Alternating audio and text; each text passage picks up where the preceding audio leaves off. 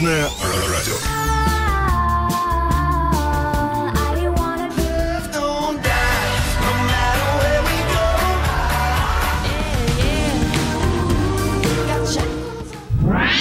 В Петербурге 2 часа дня.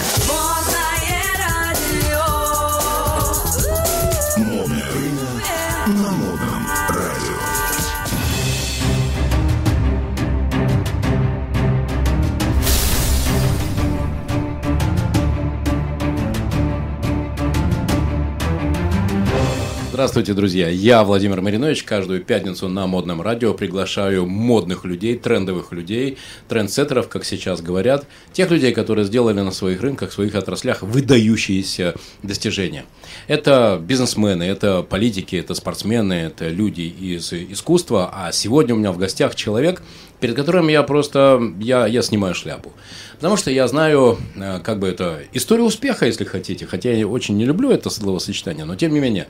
Станислав Астров, основатель компании э, «Волшебный мир». Это, чтобы вы понимали, сейчас, друзья, 40% рынка творческих э, игр и игрушек для детей в России. Огромная компания, которая, я помню, 5 лет назад, когда мы встречались первый раз со Станиславом на на, на Петроградке. э, И, и Станислав тогда сделал свои первые 40 килограмм э, волшебного песка. Те, у кого есть дети, знают, что это такое. Это такая волшебная штука, и дети очень ее любят. Они из нее что-то лепят, потом она вот так вот стекает, потом они опять вот так вот лепят. И, и тогда я обратил внимание на то, насколько Станислав, знаете, жадный. И вот, наверное, главная характеристика. Вот давайте так, если, например, вы задумаетесь, как можно а, Мариновича назвать одним словом? Ну, наверное, это, ну, такое, типа, знакомиться. Ну, то есть, всегда со всеми знакомиться. Знаете, моя любимая фраза, а, не важно, что ты знаешь, важно, кого ты знаешь. И все бизнес-задачи я решал именно таким образом. Находить тех людей, которые умеют делать лучше, чем я, брать у них эти знания и внедрять. А вот Станислав, мне кажется, жадный. Потому что, когда ты ему даешь эти самые инструменты, он не кривляет губами, ну, это специфика у нас, вот это вот, это еще неизвестно, это непонятно. Он просто такой, ага, и вот так записал, записал, записал, записал, а потом внедрил. А потом через год появился, и опять новые вопросы, и опять такой записал, записал, и опять внедрил. И в результате номер один на рынке России. Друзья, сегодня у меня в гостях Станислав Астров, владелец компании «Волшебный мир». Станислав, здравствуй. Владимир, здравствуй. Я очень рад, э, я очень рад э, тебя видеть в студии модного радио в э, моей программе «Метод Мариновича», потому что метод Мариновича состоит в том, чтобы находить людей, которые сделали больше, чем я, умеют больше, чем я, и их вот так вот, знаешь, вот-вот, а расскажи вот это, вот расскажи то. И вот будь добр, э, начинаю я всегда с одного простого вопроса. Как ты пришел в бизнес? Это что, однажды маленький Станислав, которому было 5 лет, подумал, хочу сделать фабрику детских игрушек. И такой бабам, и когда вырос, сделал фабрику детских игрушек. Как ты пришел в бизнес? Тут скорее вопрос, как я не ушел из бизнеса. Был риск стать ученым? Большой, большой. А, ну, слушайте, все начиналось там в далеких годах, и на самом деле я учился еще в школе, и как-то бабушка ко мне подходит и говорит, она продавала семечки, мороженое на остановках. Ну, я, я думаю, помнят те времена. да, Да, да, да. И она По говорит, 50 что- копеек за кулек. Да, да. Пошли, поможешь мне. И мы пошли, купили э, коробку мороженого и продали на остановке э, там, в три раза дороже. Ух ты. Такой, да ладно. А что, так можно было? Она говорит, да, можно. Она там научила каким-то меня правилам. Я помню, как правильно считать и держать деньги, она научила меня. Очень круто. Еще в те времена, я говорю. Ну, так А, это когда вот так вот зажимаешь, вот здесь, да, Да, да, между да, этими. да. и Да, я- да, меня да. на рынке научили. Круто. Так. Ну э, И это был мой первый опыт. А дальше я учился, у меня высшее образование, я бухгалтер и аудитор. И когда я был в ВУЗе, я даже сделал попытки устроиться куда-то на работу, и мне такие предлагают зарплату, ну, тысяч 15. Да. А я в те времена уже занимался продажей телефонов, обслуживанием компьютеров. И зарабатывал 150. Да, и зарабатывал боль. Я, я не понимал, как это вообще соотнести. Ну, как бы, да, да, окей, я пойду, как все, работать. Да. Но там 15-20 тысяч. No. Вот. А как я пришел к э, обслуживанию компьютеров, продаже телефонов, это такая история была. У меня был компьютер. Я всегда очень любил. Я собирал компьютеры, устанавливал какие-то программы. Это было мое хобби. И вот как у любого школьника у меня не было денег. И в один прекрасный момент я понял, что можно с компьютера какую-то там часть продать, и у тебя будут деньги. Но самое главное ее быстро купить, ну потому что компьютер тоже нужен. Вот, и я ее продаю условно там по 2000 рублей, у меня есть деньги, теперь мне надо купить, и я ее покупаю по 1000. Я такой, опа, ничего себе. То есть я могу продать дороже, чем купить. И у меня компьютер стал, ну, неким таким буфером денежным. То есть если мне надо деньги, я оттуда что-нибудь выдергиваю, но компьютер мне нужен, я быстренько покупаю. И так пошли первые деньги, я начал заниматься перепродажей компьютеров. Тогда была газета из рук в руки, печатная. Это там, не знаю, конец 90-х. И у меня было два объявления. Куплю компьютер, продам компьютер. Куплю телефон, продам телефон. И обслуживание компьютеров. Еще клеил по подъездам афиши. При том, что я до сих пор не понимаю, ну сейчас афиши уже не так популярны.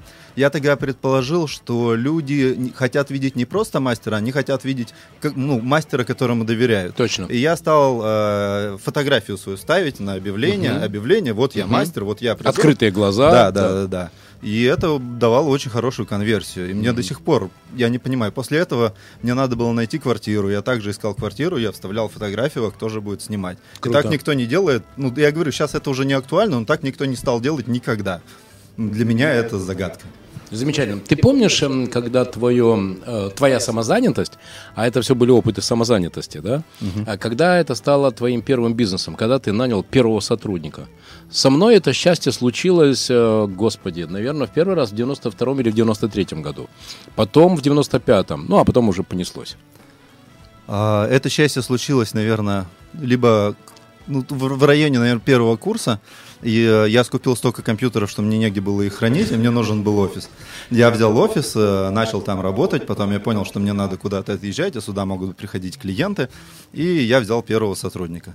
Смешная ситуация была. Был Новый год, и я в Новый год говорю, слушай, твоя задача продать все. Вот просто все. Новый- новогодние праздники, это самый разгар. И уезжаю. Приезжаю, у него нет ничего, даже рабочего компьютера. Да? Он же говорит, ты же сказал, продавай все. Ух ты, как, как его зовут? Я хочу его нанять. Где он? Дай мне телефончик этого человека волшебного. Невероятно. А вот после первых твоих опытов эм, э, в создании команды, в поиске людей, у тебя есть какие-то правила, каких людей ты нанимаешь, каких людей ты не нанимаешь? Да, конечно. И главное правило, как бы это донести. Я это называю, я не нанимаю красивых. Хм, А красивых. Это те, которые приходят, красиво презентуют, у них все идеально, все так, знаешь, по, ну прям вылизано, вот вот все для тебя, и ты слушаешь Супер. и думаешь, блин, ну это же красавчик. И вот это вот первая как бы такая галочка, что, слушай, здесь что-то не так. Слушай, давай, давай поделимся сразу историями. Друзья, э, каждую пятницу в 14 на модном радио я, Владимир Маринович, свою программу э, «Метод Мариновича» приглашаю трендовых людей, которые добились великих результатов. Э, Станислав Астров, номер один на рынке детских творческих игр и игрушек. А, у меня какая, знаешь, история была? Это было в выгоде, и это был 10 или 11 год. А ты помнишь, тогда купонаторы, ну просто это, они летели в да-да-да. космос. Ну, чтобы ты понимал, это был, наверное, самый, самый быстро растущий бизнес эм, в моей жизни. Мы в феврале с Рамином Алиевым сделали 268 тысяч рублей, а уже в сентябре, то есть это получается через там сколько, 5 месяцев, да, через 6 или сколько, а, э, уже был миллион баксов. Представляешь себе? Круто, Ну, круто, ну, ну да. просто, ну просто. ну, и это надо было просто этим управлять. И естественно, что по рынку понеслись слухи о том, какие зарплаты. А у меня там ребята вообще зарабатывали, знаешь, там 150, 170, 200, 250, 300. При том, что тогда бакс был 28, 26. И приходят два красавчика, вот как ты их называешь, красивые. Из Procter Gamble.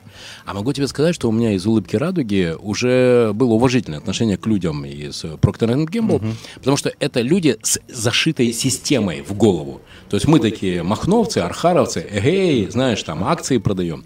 А, ну, все знают, друзья, что такое купонный бизнес, да, был в свое время. Вот. А, и вот пришли систематизаторы. И я задаю им вопрос, скажите, а что вам нужно, чтобы вы начали продавать?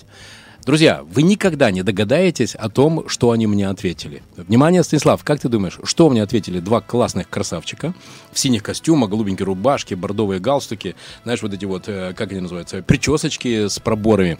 Как думаешь, что они мне сказали, что им нужно, чтобы они хорошо продавали скидочные акции? Никогда не догадаешься. Ну, попробуй. Зарплата выше рынка. Да не, это, это, это, корпоративные, э, там, парковка, машина, красивый стол, а- ассистент, секретарь. Понимаешь, Нет? в чем твоя проблема? Ты умный и здравомыслящий человек. Потому что умный здравомыслящий человек не может додуматься. Они мне сказали, можно нам по MacBook Air? Я такой, «Э, в смысле, зачем? Они говорят, ну как, мы приходим с MacBook Air к клиенту, клиент видит, что, ну вот, люди пришли из респектабельной компании, э, MacBook Air, понимаешь, да? И все, и, пожалуйста, пошли-пошли договора. Я с ними попрощался. И, кстати, друзья, с тех пор я могу сказать, нет никакой связи между а, прибылью, между развитием бизнеса и MacBook Air, там, суперофисом класса А, а, на какой машине ты приезжаешь, это вообще не имеет никакого значения. Никакого. Поэтому мне так легло то, что ты не набираешь красавчиков. Расскажи свою историю. Откуда ты взял, что ты не берешь красавчиков? А, На самом деле есть схожая история. Мы в свое время решили, что мы можем уже нанимать лучших, и стали на- нанимать людей, искать из Кока-Колы, из Данона. И они к нам приходили, и когда мы показывали наш план развития, они не понимали, потому что для них поменять какую-то элементарную вещь, ну в нашем случае это цвет, допустим, цвет продукта, для них это там полгода-год.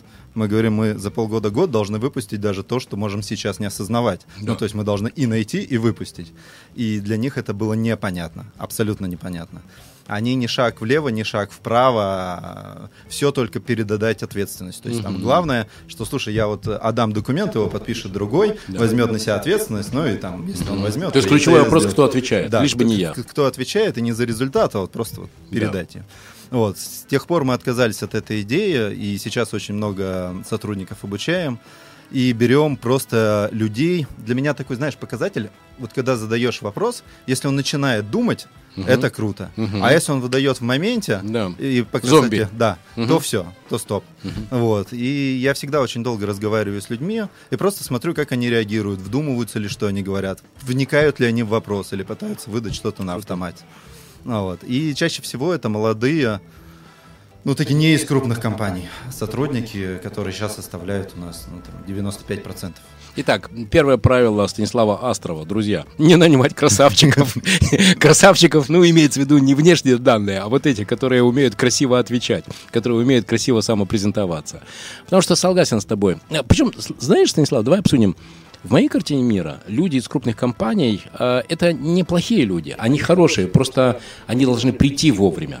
Потому что у этих людей вбито в голову э, следование системе, процессам, и они полезны тогда, когда компания уже вышла на такой масштаб, на такой уровень, когда действительно уже есть прописанные процессы, и им понятно, что они должны исполнять.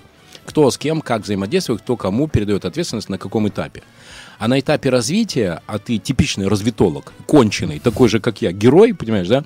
И когда у тебя, так вот же, идея, все, давай, давай послезавтра делаем запуск, все, у них мозг взрывается, потому что это не по процессу. Поэтому, друзья, это не про хорошее или плохое, это просто, что эти люди должны прийти в свое время. Вот когда твоя компания будет 30 миллиардов, а не как сейчас, просто много миллиардов, а когда она будет 30 или 50 миллиардов, как в улыбке радуги сейчас, тогда да, тогда потребуются вот такие люди, которые смогут а, скрупулезно исполнять процесс. Как ты, согласен? Я согласен, но считаю баланс. У меня сейчас есть люди, которые выполняют э, поставленные задачи э, строго по заданному маршруту, и они молодцы.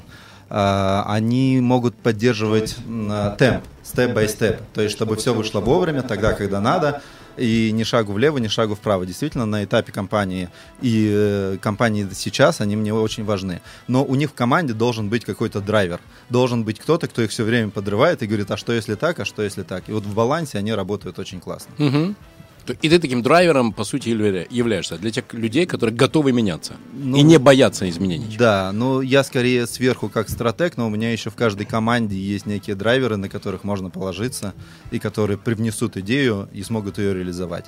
А системный человек сможет ее систематизировать и внести в бизнес-процесс. Давай сразу тогда вывод делаем. Итак, первое, ты не берешь красавчиков. И второе, ты описываешь свою роль как человека, который видит, видит, визионер. Стратег, который описывает направление развития продукта и ждет, что команда сможет это реализовать. А непосредственное участие в обсуждении продукта, какая должна быть этикетка, какой должен быть цвет этого волшебного песка, ты принимаешь участие или, или все, ты уже выше этого? я практически не принимаю участие, я это захватываю в момент разработки продукта, но моя главная задача не какой будет цвет, а отстройки от рынка. Я должен прийти и должен перевернуть идею, либо понять, что она действительно настолько сильно и отличается от рынка, что она достойна выйти а, на свет. Поэтому разработка уже линейки их тиражирования чаще всего происходит без меня. Создание нового продукта со мной. И с одной стороны, я очень радуюсь, когда я прихожу и вижу, что ребята могут идею идею создать так, что мы будем номер один. А иногда грущу, потому что я тоже хочу, чтобы это был я. Да-да-да. А я, я тебя понимаю. Я прочитал про Стива Джобса книги 2-3, и практически в каждой книге я, знаешь, что встречал? Что до 12 часов дня он занимался административными вопросами, встречи с инвесторами, бюджеты, интервью, вот такое, знаешь, все, великое выступление в Стэнфорде и так далее. А после 12, как ты думаешь, что он делал? Он разрабатывал прят... продукты, закрывался, разрабатывал Точно, продукты. он, ты читал об этом, да, да? Да, да? Он прятался вот в этом в дизайнерском бюро, и все, его оттуда было не выковырять. И вот уже его сколько с нами нет, а огромная триллионная компания до сих пор едет на тех наработках, которые были сделаны при, при нем. Поэтому вот это умение видение, или я бы еще точнее сказал, мне очень понравилось то, что сказал, отстройки, делать не как все, это великое умение. Как ты думаешь, это умение может быть присуще наемному менеджеру? Я думаю, что это скорее личностные характеристики. А, это может быть и наемный менеджер. Это когда ты изнутри понимаешь и самое главное уверен, что можно по-другому, можно лучше. Когда ты все, когда ты себе и другим задаешь вопрос почему. А этот вопрос был с детства у меня и до сих пор, когда мне что-то говорят, что должно быть так. Я говорю почему? И в большинстве случаев не могут объяснить. И это касается и бизнеса, и личной жизни, и семейной жизни. Почему именно так? А, давай, да. давай третье правило возьмем. Итак, первое – не нанимать красавчиков. Второе а, – собственник – это человек-стратег, это человек, который дает направление, а, видение и продукта, в первую очередь в том числе. И третье – это человек, который не боится задавать вопрос «почему?». И что, если по-другому? И что, если по-другому? Ты знаешь, э, давай здесь покопаемся. Если взять э, мою эволюцию вопросов, любимых, 20 лет назад, знаешь, какой был у меня любимый вопрос? Какой? Сколько? Понятно, что сколько. Ну, типа, сколько заработаю? 15 лет назад мой любимый вопрос был, знаешь, какой? Что? Что я должен продать, чтобы я сколько заработал? Неплохо, правда? Третий вопрос. Где? Где я должен взять то, что я что продам и сколько я заработаю? Опять неплохо. Пять лет назад у меня был прям хороший вопрос. Знаешь, какой? С кем? С кем? Согласись, прям совсем хороший да. вопрос. А сейчас, э, сейчас, если ты меня спросишь, какой главный вопрос, Марина, знаешь, какой? Зачем? Зачем? Зачем я делаю то, что я делаю? Это для меня прям очень сильно важно. И могу тебе сказать, что для меня даже и люди сейчас делятся на тех, кто имеет ответ, зачем он это делает, и тех, кто плывут по течению реки жизни. А тебе насколько это близко рефлексировать, зачем я делаю то, что я делаю? Постоянно задаю этот вопрос себе. Просто постоянно. И я вышел как раз из операционного управления, когда не смог найти э, ответ на вопрос «зачем?». И, mm. и, и к вопросу «зачем?» я смог найти ответ на вопрос «зачем мне в другую сторону?». Mm-hmm. Ну, то есть зачем мне а, делать что-то? Я, в принципе, не могу делать а, то, от чего не горят глаза. И это для меня ну, главный такой фактор, лакмусовая бумажка, что все хорошо. Если много энергии, то туда. И вопрос, зачем здесь ключевой. Но он, он философский, на нем не всегда есть четкий ответ. То есть, зачем мне, да, ну, вот зачем мне делать бизнес, понятно, там, деньги. А, а зачем мне я не знаю, вот сейчас я смотрю в сторону публичности, и для меня большой вопрос, а зачем я туда иду? И у меня ответа нет. То есть я могу жить без некой публичности, без того, чтобы отдавать и делиться. Прямого ответа зачем нету. Но есть некий маяк и есть энергия «хочу». И вот ответ «зачем?» Да не «зачем», «хочу». Хочу, потому что там энергия. Это тоже один из ответов. Это мне очень близко. А, тебе ведь еще 40 нет. Нет. А, знаешь, у меня есть наблюдение о том, что а, все люди, которые наломали граблей, которые имеют практический опыт, у них у всех после 40 появляется желание отдавать. Это просто, это какой-то физиологический закон. Мне каждый второй день пишут или звонят э, мои знакомые предприниматели и незнакомые предприниматели, которые готовы делиться своими знаниями, своими граблями. Знаешь, почему для меня очень важно слово «грабли»? Мне недавно даже одна барышня в Инстаграме написала такую фразу. Владимир, я, говорит, теперь знаю, какой ваш девиз. Я спрашиваю, какой? Она говорит, танцующий на граблях. Потому что, Станислав, согласись, что более ироничного человека, который относится к своим э, ошибкам, к своим потерям и граблям, чем Маринович, ты не найдешь. Ну, ну, честно. И я не боюсь об этом говорить, понимаешь, да? Потому что у меня были проекты, где зарабатывал и я, и мои инвесторы, а были проекты, где я терял. И это нормально. Не бывает такого, чтобы, знаешь, такой, э, знаешь, вот эта точка на графике, слева внизу и такая справа вверх. Не бывает. Как ты относишься к своим ошибкам, как ты относишься к своим граблям? Но сначала, еще раз, друзья, Каждую пятницу в 14.00 я, Владимир Маринович, приглашаю в свои прямые эфиры на модном радио в программу «Метод Мариновича» а, выдающихся людей, которые добив- добиваются выдающихся результатов своих, каждый, каждый в своей области. Это спорт, это политика, это искусство и, конечно, бизнес. Сегодня у меня в гостях Станислав Астров, тот человек, который я видел своими глазами, как пять лет назад из первых 40 килограмм волшебного песка Невероятно. Надо было тебе их сохранить. Космического песка. да, Косми- косми- ко- космического, космического песка. Сейчас это уже многомиллиардная компания, которая э, является номером одним, номер один на рынке детских творческих э, игр и игрушек. Станислав, итак, твое отношение к своим ошибкам. И у меня есть девиз, он звучит немножко по-другому, называется «позорься каждый день». Почему именно так? Потому что когда я начинаю что-то новое, а, всегда прохожу этап такого дискомфорта, этап, когда мне говорят, что, слушай, ну как-то как не очень, ну есть же, бывает же лучше, можно же лучше, но посмотри на того, посмотри на того, на того. И кажется, блин, я что-то сделал и такое опозорился, есть же крутые пацаны, а я так себе. И вот этот девиз «позорься каждый день», когда ты это проходишь и идешь через э, грабли, через дискомфорт, он приводит к результату. И все мои успехи, они строятся по вполне понятной линейке. Сначала ты выходишь, над тобой все смеются, ты чувствуешь себя никем, просто какой-то какашкой среди э, умнейших людей. Потом все такие, ну ладно, ты вроде ничего, потом ничего себе, как ты умеешь, а потом, блин, а, а научи, а как ты это сделал? И вот в какую бы сферу я ни приходил, я прохожу ровно по этому пути.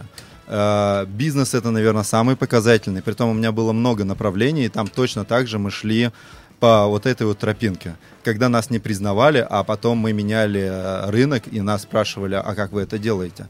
Когда мы сейчас приходим на, на выставляемся на профессиональных выставках, у нас э, очень много игроков рынка. На нашем стенде кто-то пытается шпионить, а кто-то в открытую спрашивает, как, как, а вот так, вот так. Просто каждый день, позорясь, набивая грабли, каждый день мы приходим к лучшему. Не боясь переворачивать рынок, не боясь делать что-то новое. Только, Станислав, давай договоримся, что грабли — это слово Мариновича. Ты, давай так, Я- я- мо- мо- мое слово позорься каждый день. Позорься каждый день.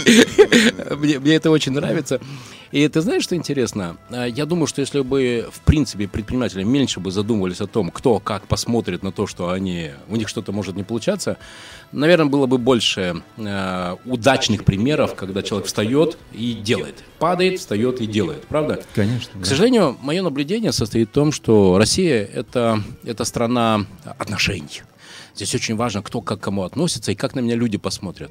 Скажи, для тебя важно, как на тебя посмотрят э, другие люди? Причем, давай договоримся, я сейчас не говорю про ближние круги, да, там, друзья, семья, а вот, ну, там, некое предпринимательское сообщество. Для тебя это важно?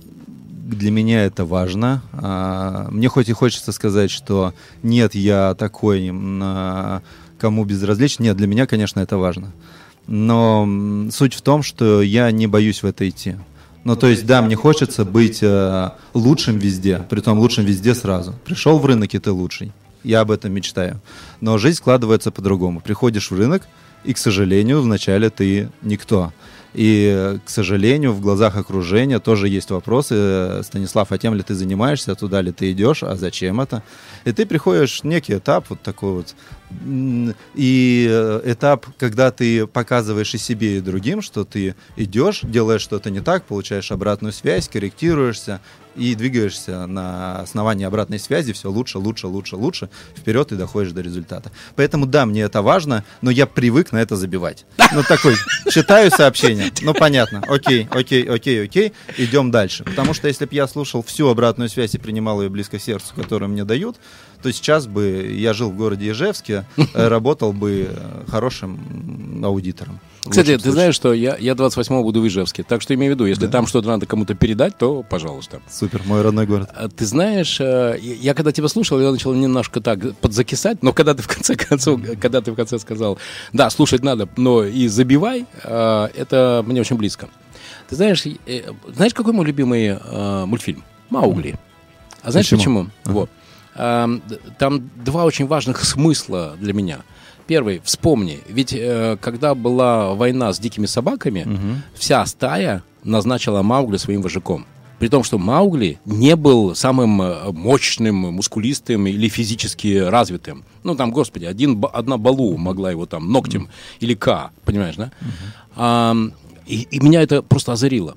Они его выбрали вожаком, потому что он смог их расставить на те места, где каждый из них проявил свое самое главное, свое самое сильное, то, в чем человек божественен, то, в чем он предназначен своим рождением. Вот эта идея мне очень близка. И я могу тебе сказать, что для меня искать, в чем человек сильный, вот это, вот это один из самых огромных кайфов. У меня сколько раз было такое, что человек все никак, и никак, и никак. А я чувствую, что-то там есть. А потом ты ему находишь правильное место, и он и загорелся. У тебя были такие примеры? знакомо а, были. У меня есть направление строительства коммерческой недвижимости. Им управляет человек, который когда-то ко мне пришел с инвестпроектом. а, он хотел открывать ферму по выращиванию лука.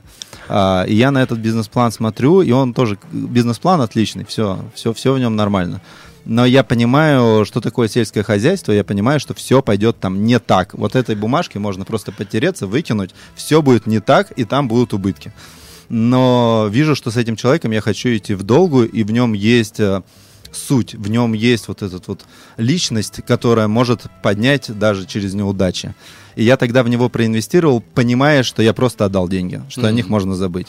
И так и произошло. А, Деньги я потерял, но я получил человека, который взял на себя всю ответственность, он взял всю задолженность, он а, смог попытаться построить бизнес, его потерять, с честью выйти, не убежать, не сказать, что это они все, это они все негодяи, посмотри. Я-то хороший, меня- а они плохие. Да, да, ты этот подвел и это, он сказал, это я.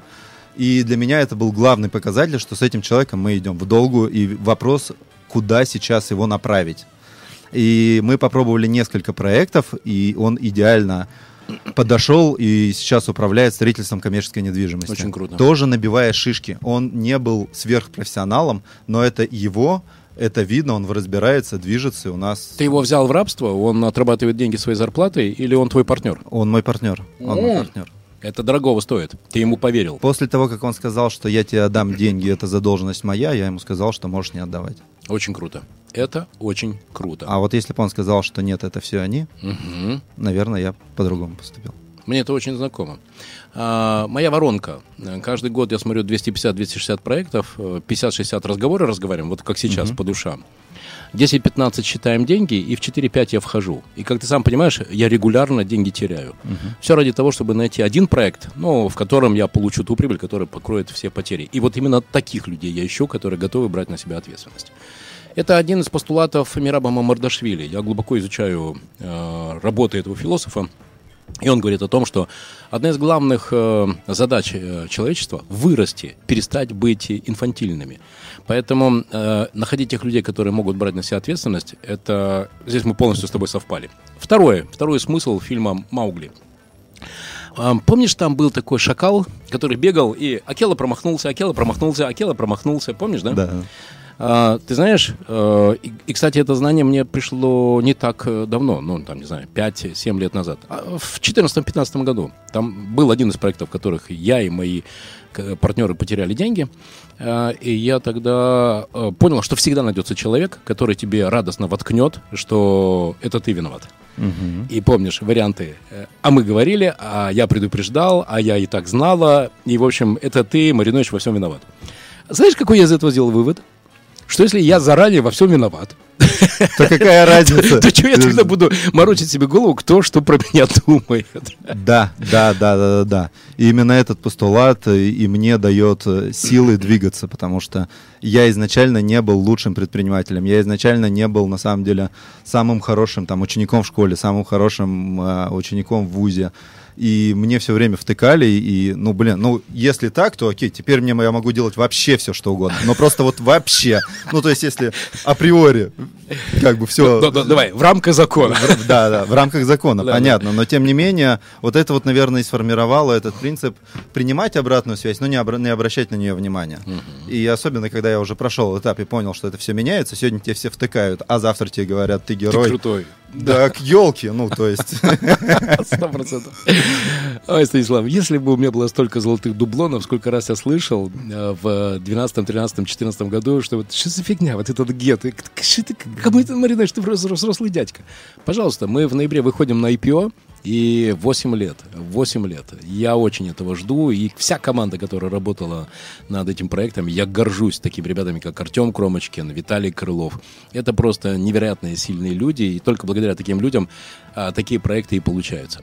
Итак, давай тогда подфиксируем три главных правила а, Станислава Астрова. Первое – не набирать красавчиков. Второе – быть визионером. И третье а, – находить лучшее место для правильного человека. Все правильно? Все правильно, да. Поехали. И не бояться двигаться при любых обстоятельствах, любой обратной связи. На тебя больше всего повлияли. Хочется в этом YouTube, я смотрю, когда бегаю э, на беговой дорожке, и мне это очень нравится. А книжку надо читать, под это надо выделять время. И в YouTube я вбиваю либо человека, либо вопрос, который мне нужно, на который ответить, смотрю, иду, делаю.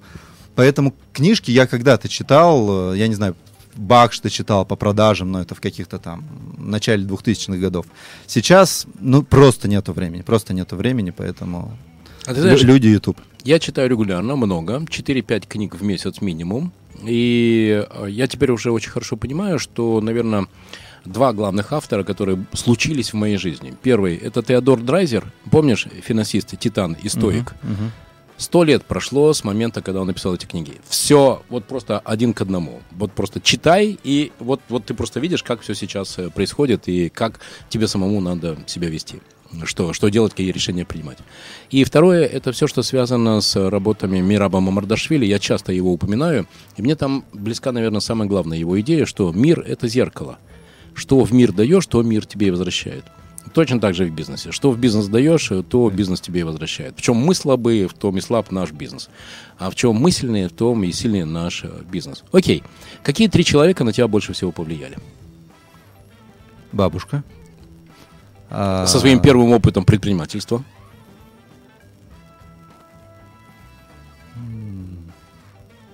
Но если мы будем говорить о бизнесе, это Чичваркин. Мы одновременно занимались одним и тем же делом. Только я продавал телефоны э, по из рук руки, э, а он открывал свою империю. И я на него смотрел, изучал, и он для меня был примером. Круто. Тогда я, ну, тогда мне было сложно соответствовать, но вот, вот этот пример, он всегда был передо мной. И все успешные люди, я очень много впитываю. Я не хотел бы конкретно личность называть, но я очень много впитываю от успешных людей, общаясь с ними, даже не общаясь лично, я могу смотреть видео, а, слышать смыслы, что он говорит. Мне очень важно понять не некий инструмент, а тип мышления. То есть я думаю, на основании чего он принимал такие решения. И в каждом направлении это свои люди, которых я прям выдергиваю и, и разбираю для себя. Мне это очень знакомо, потому что мой управленческий стиль – это, знаешь, такое лоскутное одеяло. Я знаю, что, например, всегда прописывать процессы, ты же знаешь, да? Давай, давай, давай так. Мы знаем, что Маринович парень веселый и при этом конченый на процессах. Так? Правда же? Знаешь, у кого я это взял? У Олега Леонова. Дикси.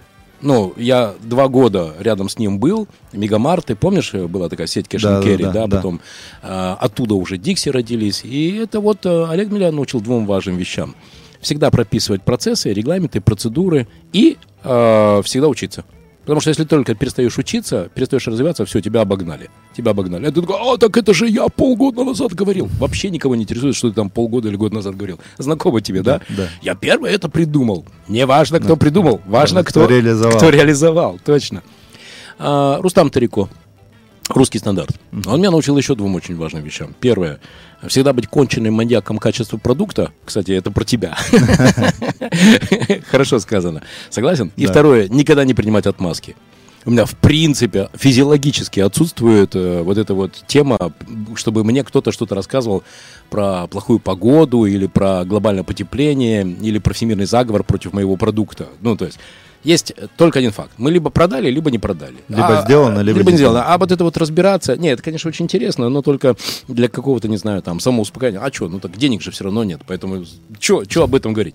Или, например, Дэйв Вайсер, который меня э, показал ГЕТ и который меня пригласил в ГЕТ, и который мне показал э, просто вот этот новый сияющий цифровой мир, и, так, и оттуда я взял у него любимую фразу. Ты сегодня должен быть в той точке, куда все придут только через два года. Это сейчас уже всем очевидно, что надо просто нажать на кнопку. А тогда надо было куда-то звонить, договариваться. Алло, барышня, пожалуйста. Скажи, пожалуйста, вот какие-то у тебя есть сейчас видения, куда ты хочешь пойти, потому что ты уже перерос э, волшебный мир. Э, Друзья, раскрою секрет. Э, Со Станиславом случилась великая вещь. Он созрел к тому, чтобы передать операционное управление, э, соответственно, своему уже операционному руководителю. И Станислав пошел в общественную жизнь. Мы сейчас еще об этом поговорим. А в бизнесе? Или ты уже вот так вот наелся, что пока что тебе хочется отдавать? В бизнесе у меня есть несколько проектов. А, Волшебный мир действительно я ушел с операционного управления, передал. Помимо этого у меня есть э, девелопмент коммерческой недвижимости, где мы развиваемся большими темпами. А помимо этого у меня направление коттеджного строительства, которое мы запустили, но это в рамках как бы, группы компаний по недвижимости. И сейчас есть еще проект, э, на который мы смотрим э, терм, это потоковые бани. Я вижу свободный рынок в России. А Потоковые бани это тогда вот есть кла- классика бани, куда ты приходишь, у тебя там одна парилка, ты попарился, может искупался, вышел. Есть форматы аквапарков, где ты пришел, там могут быть какие-то бани, но это формат развлечения.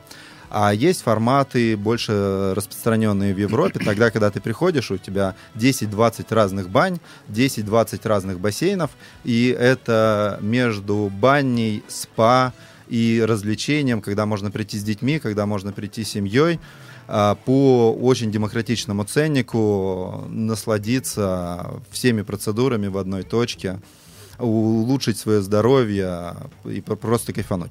И таких форматов в России нет. Я вижу, что они развиваются. и Я думаю, что мы пойдем в этом направлении. Это что касается бизнеса.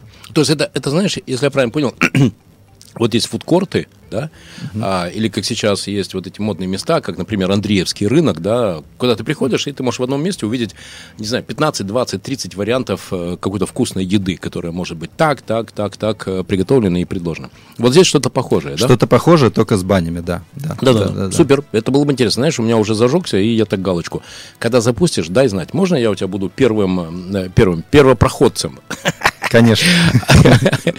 Окей, хорошо, понял, что там есть еще энергия, но при этом это не, не самому делать, а это уже, наверное, через партнеров. Я сейчас нигде не в операционном управлении. Меня и не хватит, и, и, наверное, я действительно перерос операционное управление. Я уже везде на уровень стратега, инвестора, учредителя. Это, это у меня началось э, в 2015 году, и ты много интересного там найдешь. Вот, вот если ты по этой дороге пошел, знаешь, для меня это стоклеточные шахматы. А, пример хочешь? Давай. Два года назад, э, прости, год назад, э, в апреле и в мае э, я зашел в два бизнеса. За год один мне привез прибыль на 7,5 миллионов, а второй привез мне убыток на, там немного, ну, 900 тысяч, но есть факт, убыток. И причем оба проекта были с правильными, ну, хорошие, горящие глаза, хорошие продукты, хорошие рынки, все.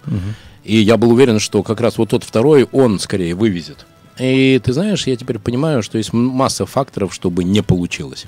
И почему я называю всю эту деятельность со стартапами, с инвестициями, а, с поиском управляющего партнера? Потому что это, это как шахматы. И есть 100 вариантов ходов, которые тебя приведут к неудаче. А надо найти один тот, который тебя вывезет к результату. И это и правильный партнер, и правильный продукт, и, и правильная аудитория, и правильные процессы поставить, помочь этому самому партнеру. А что для тебя участие в таких проектах? Для меня это вызов. Я вхожу только в проекты, которых нет – а, для меня это вызов и с точки зрения самого бизнеса, и с точки зрения партнерства, бизнес-процессов, постановки. Я отлично понимаю, что там шансов на удачу меньше, чем шансов на неудачу. А, ну и окей, у меня горят глаза, мы будем двигаться. И, и, и я не двигаюсь без сильных партнеров. То есть в каждом направлении у меня есть человек, с которым я прошел уже какой-то путь. И скорее я все новое начинаю с проверенным человеком, потом мы привлекаем кого-то с рынка, не наоборот. И уже под поставленные бизнес-процессы. Поэтому вера у меня есть, двигаемся, жизнь разложит, покажет что получилось, что нет. Ты заходишь в проекты для того, чтобы их развить до, не знаю, там, миллиарда, двух и, и, и дальше идти, или ты доводишь до какого-то уровня и потом продаешь свою долю? хоть и правильно заходя в проект, понимать, как ты из него выйдешь, я чаще всего захожу, понимая, что он будет операционно прибыльный, а продадим мы его или нет, а выйду я из него или нет, это вторично. Первично, что что-то я смогу с ним сделать, если он операционно прибыльный. Если он операционно убыточный, то все, что я сделаю, я его там закрою. Вот, поэтому главная цель — это операционная прибыль. Супер. А, я хочу с тобой поделиться таким опытом в одном проекте мы тоже так нормально качнули, э, и э, парень пришел с очень хорошим продуктом, все нормально, уже зарабатывал деньги. Окей, давай развивать. Э, процессы, люди, э, управление. Ты знаешь, за полгода стало понятно, что пока он делал сам, все было ок. А как только появилась вот эта вот команда, и надо было их планировать, организовывать, стимулировать и контролировать, и он потерялся. И с тех пор, кстати, я, знаешь, э, моя любимая фраза, делегирование без контроля – это безответственность, это все, это потеря. И я, я сказал, давай еще три месяца, вот попробуем, все-таки мы столько, мы, мы, мы год работали с э, этим проектом, давай еще три месяца повозимся. А, знаешь, что мы сделали? Мы все, просто обрезали вообще все затраты. Мы mm-hmm. расстались, причем хорошо расстались э, со всеми сотрудниками. Остался он и его один помощник. Он и один его помощник. Как ты думаешь, что произошло в последние два месяца? Мы выросли. Выросли. В два раза. То есть как только мы вернулись опять в понятное для него состояние, когда он сам все, мы опять начали расти. И вот сейчас э, хочу у тебя спросить совета с, с точки зрения твоего опыта.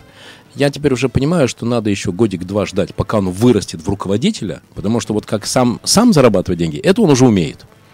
А вот как э, зарабатывать еще, чтобы вот это вот, знаешь, люди, процессы, контроль, планирование, вот это вот все, это ему еще, наверное, там год-два понадобится. Как бы ты поступил? Выйти мне или, или обучать его? Я считаю, что научить грамотному управлению крайне-крайне-крайне сложно. То есть, если он не смог удержать команду, там относительно небольшую, наверняка вы там не взяли тысячи людей. Не, не, не. А, ну, у нас на пике было там 14-16 человек.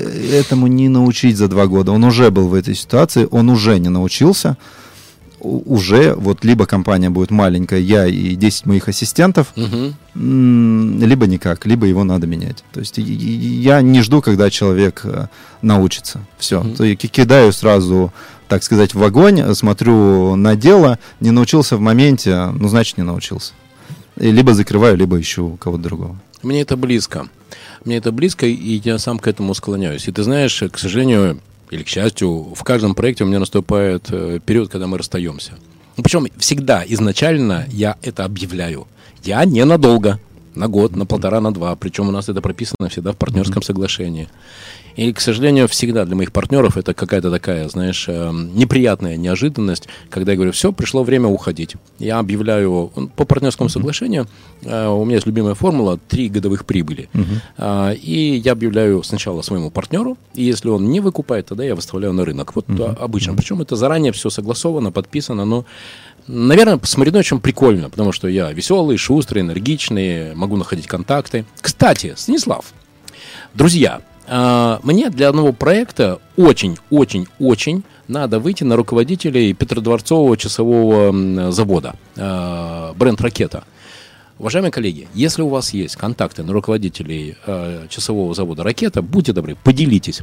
Э, у меня есть э, запрос на продажу этих часов э, на экспорт в Финляндию, в Германию, в Арабские Эмираты и в Америку. Вот прям ищу именно причем вот ракету. Поэтому там хорошие, классные есть дизайны, но вообще часовые механизмы одни из лучших в мире. Ты знаешь, они входят а, в пятерку лучших часовых механизмов мировых. Представляешь себе? Ничего да, себе, да, да, да. знал. У них свое производство механизмов. Это большая редкость по нынешним временам. Так что, кто знает, поделитесь. Так вот, э, возвращаюсь. Э, Вот этот момент расставания, он всегда такой тревожный, нервный. Я стараюсь как-то, знаешь, все очень, чтобы вот, вот сгладить, чтобы вот, вот как нежненько. Не всегда получается, но это такой сложный, э, сложный период жизни, поэтому если однажды у тебя наступит, подними руку и скажи, Владимир, давай, как ты там расстаешься? Друзья, Каждую пятницу в 14.00 я, Владимир Маринович, приглашаю на модное радио в программу «Метод Мариновича» тех людей, которые достигли выдающихся результатов в каждой своей отрасли. И сегодня Станислав Астров, э, владелец компании «Волшебный мир», человек, которого я знаю уже пять лет, которым, э, знакомство с которым искренне горжусь. Потому что ну, это не только человек, который занимает номер один сейчас на рынке креативного детского творчества, но и это светлый, ясный, добрый человек. И вот давай теперь об этом поговорим. Скажи, в твоей практике бизнеса сочетание людей и цифр, а, ведь для тебя не случайно, помнишь, в самом начале ты говорил правильное слово, конверсия. Ну, конверсия это цифры, это ведь достаточно все жестко и очень объективно. А сколько было сделано звонков, сколько было сделано сделок, сколько было сделано визитов. А вот с другой стороны, ну, человек, он же хороший. Вот смотришь на человека, по цифрам не тянет, а человек хороший. Что ты в этом случае, как ты, что ты, что ты делаешь с человеком, сотрудником? Он хороший в чем-то. И стараюсь направить в то направление, где он хороший. На самом деле я к сотрудникам, да и к партнерам у меня подход простой. Мы должны дополнять друг друга, должен быть вин-вин. Либо мы идем к результату, либо не идем. Расстаюсь я достаточно часто, но считаю, что очень хорошо. И э, могу даже, расставаясь с человеком, его порекомендовать какому-то своему партнеру. Все смеются, конечно, типа это. У тебя он работал плохо, звонишь друзьям и говоришь, не хочешь сотрудники. Ровно не так. То есть я понимаю, что этот сотрудник на другой должности, в другой роли, в другой компании раскроется, а у меня нет. И я рекомендую его. Поэтому э, я перебираю людей, ротирую людей, меняю партнеров. Все это проговариваю в начале. Я говорю, вот мы идем, мы дополняем друг друга, потом, если у нас вин-вин заканчивается, мы расходимся, и это жизнь, и это нормально, и мы к этому относимся с уважением. Э, У меня есть э, поставленная процедура, когда мы прощаемся с сотрудниками, мы прям вкладываемся и думаем, как их сонаправить, не только там моим звонком, но еще и каким-то книжкой, подарком, обучением и так далее. Расставаться надо Да. хорошо. Если мы говорим о партнерах, я всегда смотрю за целями партнеров. То есть я могу увидеть, что его цель уже не сходится с общей, и сам приду и скажу, слушай, давай я просто помогу с твоей целью, и мы разойдемся, и, и, э, всем будет только от этого лучше. Поэтому, ну, слава богу, у меня получается. Но при этом я ротирую очень часто, меняю партнеров часто. Э, Мне самое главное делать это экологично, чтобы каждый от этого выиграл. Согласен. Практический вопрос. А, Делаешь ли ты, проводишь ли ты новогодние корпоративные вечеринки? Потому что мой опыт говорит о том, что э, новогодняя корпоративная вечеринка это самое бессмысленное, что только можно сделать. Лучше эти деньги, потраченные на новогоднюю корпоративную вечеринку, потратить на то, чтобы отметить двух, трех, четырех, пяти, а там порой вполне себе бюджеты бывают, самых успешных сотрудников, чем тратить на вот это вот бессмысленное м, времяпрепровождение со всеми этими коньяками, э, с- ну вот, вот, вот со всем вот этим, понимаешь, да? Может быть, это связано с тем, что у меня не раз было, что на новогодней корпоративной вечеринке подвыпивший сотрудник тебе подходит и говорит про то, какая компания хорошая и как он счастлив работать в твоей компании. А потом он 11 января пишет тебе заявление на увольнение, потому что он где-то нашел на 500 рублей больше или на 500 метров ближе к дому. Очень мне это грустно. И с тех пор я перестал проводить новогодние корпоративные вечеринки. Какой твой подход к новогодним корпоративным вечеринкам? У нас есть два корпоратива, Новый год и лето. Лето это выезд. А, Новый год он проходит в каком-то ресторане, и он достаточно формальный. И тут я соглашусь, он не так интересен мне, и эффективность крайне низкая, это скорее дань культуре. Новый год мы проведем, отпразднуем и так далее. А вот летний корпоратив, он гораздо интереснее. Я его э, стараюсь сделать каждый год э, с выездом на два дня минимум. И я бы вот днем вообще не приезжал. То есть, да, я приезжаю, но это вот бессмысленное проведение времени потому что все самое интересное начинается ночью. Днем все говорят, как рады друг друга видеть, э, как они счастливы, а ночью, когда мы садимся, там, я не знаю, за гитару или просто пообщаться, каждый говорит, что истинное у него на душе. И ты понимаешь, какие цели, что его не устраивает, что устраивает, как его усилить, как что изменить.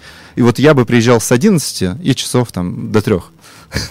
Самое лучшее Самое время, когда можно время. Да, получить обратную честную связь. Супер, супер. Ты знаешь, я это возьму в голову. это да, это интересно. Как ты отмечаешь лучших сотрудников? Вот у меня есть привычка. Я каждого первого числа лучшему сотруднику, например, дарю книгу, ящик мороженого, поход в ресторан вдвоем э, с любимой женщиной, с любимым мужчиной на дюжину устриц и там бутылочку белого вина, понимаешь? Ну, то есть какие-то вот такие вот красивые знаки внимания. И объявляю лучший сотрудник, потому что, вот это очень важно, потому что есть конкретные показатели, по которым и выбирается лучший сотрудник. А как ты э, отмечаешь лучших сотрудников? А, есть формальный подход. А, формальный, он, э, это годовые премии, когда мы на стратегической сессии обозначили наши цели, когда мы до них дошли, то сотрудники получают э, большую годовую премию, которая там кратна их зарплате. Э, это формальный. Есть менее формальный подход, когда я вижу, что человек вкладывается на 150%, процентов и я скорее выделяю точечно ему делаю подарок и говорю, что слушай, я вот прям вижу, насколько ты привержен, какие крутые результаты. И мне хочется, я не должен, не, не, не для других, а вот мне хочется тебя отблагодарить. И, наверное, я широко это не объявляю, но тем не менее все знают и колуарно, и понимают, что вот этого сотрудника выделили, и колуарность, она еще даже дает, может, больший эффект, когда понимает, что не должен, а вот подарили. Очень круто. Ну и на, корпоратив, на корпоративах мы тоже выделяем лучших сотрудников, смотрим по показателям, дарим, но это все-таки такая корпоративная история. На корпоративе это немножко, ну как, как, будто, как будто надо, как будто вот ты выделил, и тебе на, там, надо подарить. Она не так трогает, как точечно. Спасибо. Друзья, каждую пятницу в 14 на Модное радио в мою программу «Метод Мариновича» я приглашаю тех людей, которые достигли выдающихся результатов в бизнесе, в политике, в искусстве, в спорте. Сегодня у меня в гостях э, Станислав Астров, владелец компании «Волшебный мир», номер один в России по а, товарам для креативного детского творчества. Давай про тебя, про себя. Э, однажды в самолете я услышал интересную вещь. Э, такая получилась история. Э, предполетный инструктаж, и стюардесса говорит, в случае нештатной ситуации, ну ты помнишь, да, оденьте маску на себя, кислородная маска э, будет выброшена, соответственно, mm-hmm. оденьте на себя, а потом помогите там, детям. И рядом со мной сидели две девочки, примерно плюс-минус около 10 лет. И одна из них начала очень громко возмущаться и говорить, как, почему, дети же главные, сначала нужно про детей побеспокоиться. А в этом для меня был очень глубокий, на самом деле, даже, знаешь что, не философский, а практический смысл. Потому что если ты не сделаешь хорошо себе, если ты не спасешь себя, ты никому не поможешь. И ты никого не спасешь. Ты никому не будешь поддержкой. И я, когда это осознал, со мной это случилось, там, наверное, последние несколько, ну, 5-6 лет, я реально работаю над тем, чтобы быть в тонусе, чтобы быть в порядке и в эмоциональном, и в интеллектуальном, и во всяком разном, энергетическом и так далее. Вот насколько для тебя это важная часть твоей жизни думать о себе, помнить о себе и делать хорошо самому себе? Очень хочется ответить честно, поэтому я так немножко призадумался. Угу. А, потому что, конечно, ответ «да». А, я думаю и понимаю, что от меня зависит очень многое и действительно и, и э, людей, и процессов, и компаний. И для меня моя энергия, она очень важна. А, то есть, в, принципе, я, когда чувствую, что падает энергия, думаю, как ее как ее вернуть, потому что человек без энергии или я без энергии а, абсолютно, то есть иди лучше дома посиди, чем приходить без энергии в офис, приходить на какие-то встречи. Вот. Но по- почему мне хочется ответить честно, потому что этим крайне сложно управлять. А, в, в постоянной рутине, встречах, и когда тебе надо быть, а ты понимаешь, что не в ресурсе, ты не можешь позвонить и сказать, слушай, я вот что-то сейчас не в ресурсе, Да, приеду, когда буду, когда отдохну. Поэтому, да, стараюсь, да, действительно, это да. важно. Потому что из вот этой троицы «хочу», «могу», «надо» у предпринимателя очень часто работает «надо». Да, Не хочется, а надо. надо, надо, надо. Это так работает. Какие хобби тебе помогают э, войти в ресурсы, вернуться в свое ресурсное состояние? На первом месте это баня. Я когда ее для себя открыл, э, эффективность повысилась в разы, потому что раньше мне, чтобы войти в ресурс, мне надо было улететь на 2-3 дня. Я, в принципе, не отдыхаю по две недели никогда. Я беру билет, я Ну, могу просто да. вообще в Пулково приехать, не зная, куда я лечу, на первом рейсе куда-нибудь улететь, два дня погулять и вернуться. А когда я пришел в баню и сделал то же самое, получил за 3 часа, а я же про эффективность, там 2 дня, а тут 3 часа. Вот, поэтому с тех пор для меня баня э, очень важна в жизни. Но второе это путешествие, третье это общение с семьей, отдых, общение с ребенком. Мне это очень знакомо. Ты знаешь, у меня есть э, такой график. Раскрою тебе страшный секрет. В течение года я 9 раз выезжаю э, на маленькие большие путешествия. 9 раз. То есть, причем получается так, что я не отдыхаю между работами, а я работаю между вот этими отдыхами. И поверь, давай так, ты меня тоже уже знаешь 5 лет. И сказать про Мариновича, что он уставший, ну так, сложновато будет, правда, да? Ну, такая, такая та еще зажигалка. А, вот, и поэтому мне очень понравилось то, что сказал. Вот, знаешь, я это даже называю экзиты. Вот когда ты на 2-3 дня прыг, и, и куда-то убежал. То есть вот недавно, например, мы на Черноморском побережье с моими старшими ныряли и там исследовали, знаешь, там подводный мир, скалы, э, вот это вот все. Знаешь, какой я был счастливый, когда я вот двух таких э, вот крабов поймал, вот таких вот, понимаешь, и отпустил. Ну, потому что, ну, что я, что я буду с ними делать? Я еще нашел, знаешь, что позвонок, позвонок э, черноморской акулы. Вот я прям очень этим горжусь. Позвонок. Позвонок. Дать телефончик. Организует все по высшему разряду. Реально. Все, там на 10 метров ныряешь, там такая красота, там такие рыбы плавают. Или, например, перед этим это был э, Эльбрус, а перед этим был Байкал, а перед этим была Курская коса в Калининграде. И вот это на 2-3 дня куда-то умахнуть очень хорошо работает. Прям выбивает тебя из вот этого ежедневного рутинного колеса. И эти новые впечатления, они... И ты все, ты взлетаешь в космос. У тебя это прямо в графике? Да. Или по ощущениям, Да, что чувствуешь, Слушай, что... я тебе покажу по смарт- в смартфоне. Просто у меня даже есть, ну, иногда даты, а иногда, знаешь, там типа первая неделя апреля мы там туда-то. Или там э, туда-то, или как-то. И вот таких вот у меня 9 есть, да, и, пожалуйста, мы регулярно, просто это вот просто как must. Вот уже у меня детвора получила задание, чтобы они на октябре тоже что-то такое себе а, присмотрели там на Алтае. Причем это все полностью они сами все организовывают. Я только приезжаю. Так, куда мы сегодня? Ага, Алтай. Все, полетели на Алтай. Вот так это работает. Я с тобой абсолютно согласен. Это хорошо восстанавливает. А, мой любимый вопрос. Станислав Астров идет по Невскому проспекту. Навстречу а, встречает Станислава Астрова, 16-летнего. Что бы ты ему сказал? Я бы ему сказал то, что мы сегодня обсуждали, что двигайся независимо от обстоятельств и обратной связи, принимая обратную связь. Просто двигайся, просто делай, делай каждый день, независимо от обстоятельств. Собирая, вот я это называю кубик-рубик, собрать кубик-рубик, когда тебе нужно определенного человека найти, найти там, я не знаю, финансирование, что-то подучить, что-то подтянуть, и такой ты кубик-рубик собрал, и вот он, он собранный, он идеальный. И вот- вот. Просто, просто независимо от ни от чего собирай кубик-рубик. Очень круто. А, Следующий. А, и Однажды ты сказал, что успех волшебного мира – это не, не успех... э, Нет, в смысле, конечно, это успех, но имеется в виду, что это не успех э, Астрова как химика, это успех Астрова как предпринимателя. А, Друзья, раскрою вам секретный секрет. Э, Когда, сколько это получается, 5 лет назад, да, 6 лет назад, когда, когда Станислав увидел вот, э, вот этот самый песок, вот 2014. Э, 2007, семь семь семь лет лет. назад. Обалдеть. Сколько, как время быстро бежит. Когда э, Станислав увидел в первый раз вот этот песок, который вот это вот между пальцев вот так вот протекает, из которого можно делать разные всякие фантастические фигурки, задался Станислав вопрос, «К- как у них, у китайцев это получилось? У тебя есть сейчас э, 45 секунд, чтобы рассказать, как ты нашел формулу волшебного космического песка. А, начну с вопроса, который мне очень часто задавали раньше. А что ты химик? Что ты смог разработать? А сейчас мне очень часто задают вопрос, а что ты строитель? А я и не химик, и не строитель.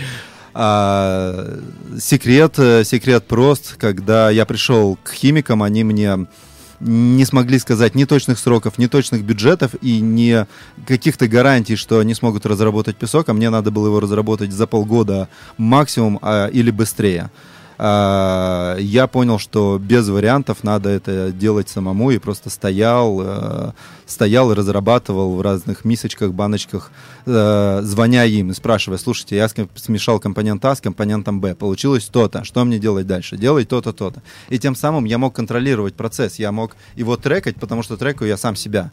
Мне никто не рассказывает о том, что подожди, надо еще бюджета, надо еще немножко времени, нам надо оборудование. Оборудование не надо, как оказалось. А у меня были сметы на несколько миллионов, что должно быть, чтобы попытаться, подчеркиваю, не сделать, а попытаться сделать. Друзья, вот так я, Владимир Маринович, в конце программы «Метод Мариновича» смог расковырять технологии создания уникального крутого продукта, который стал э, началом успеха компании «Волшебный мир», э, владелец которой, Станислав Астров, был сегодня в моем эфире. Каждую пятницу в 14.00 «Трендовые люди» на модном радио. В эфире «Метод Мариновича». Спасибо, друзья. Станислав, спасибо тебе огромное. Я желаю тебе удачи и чтобы все твои задумки реализовались. Удачи тебе. Доброго солнечного дня, друзья. Станиславу и вам. В Петербурге три часа.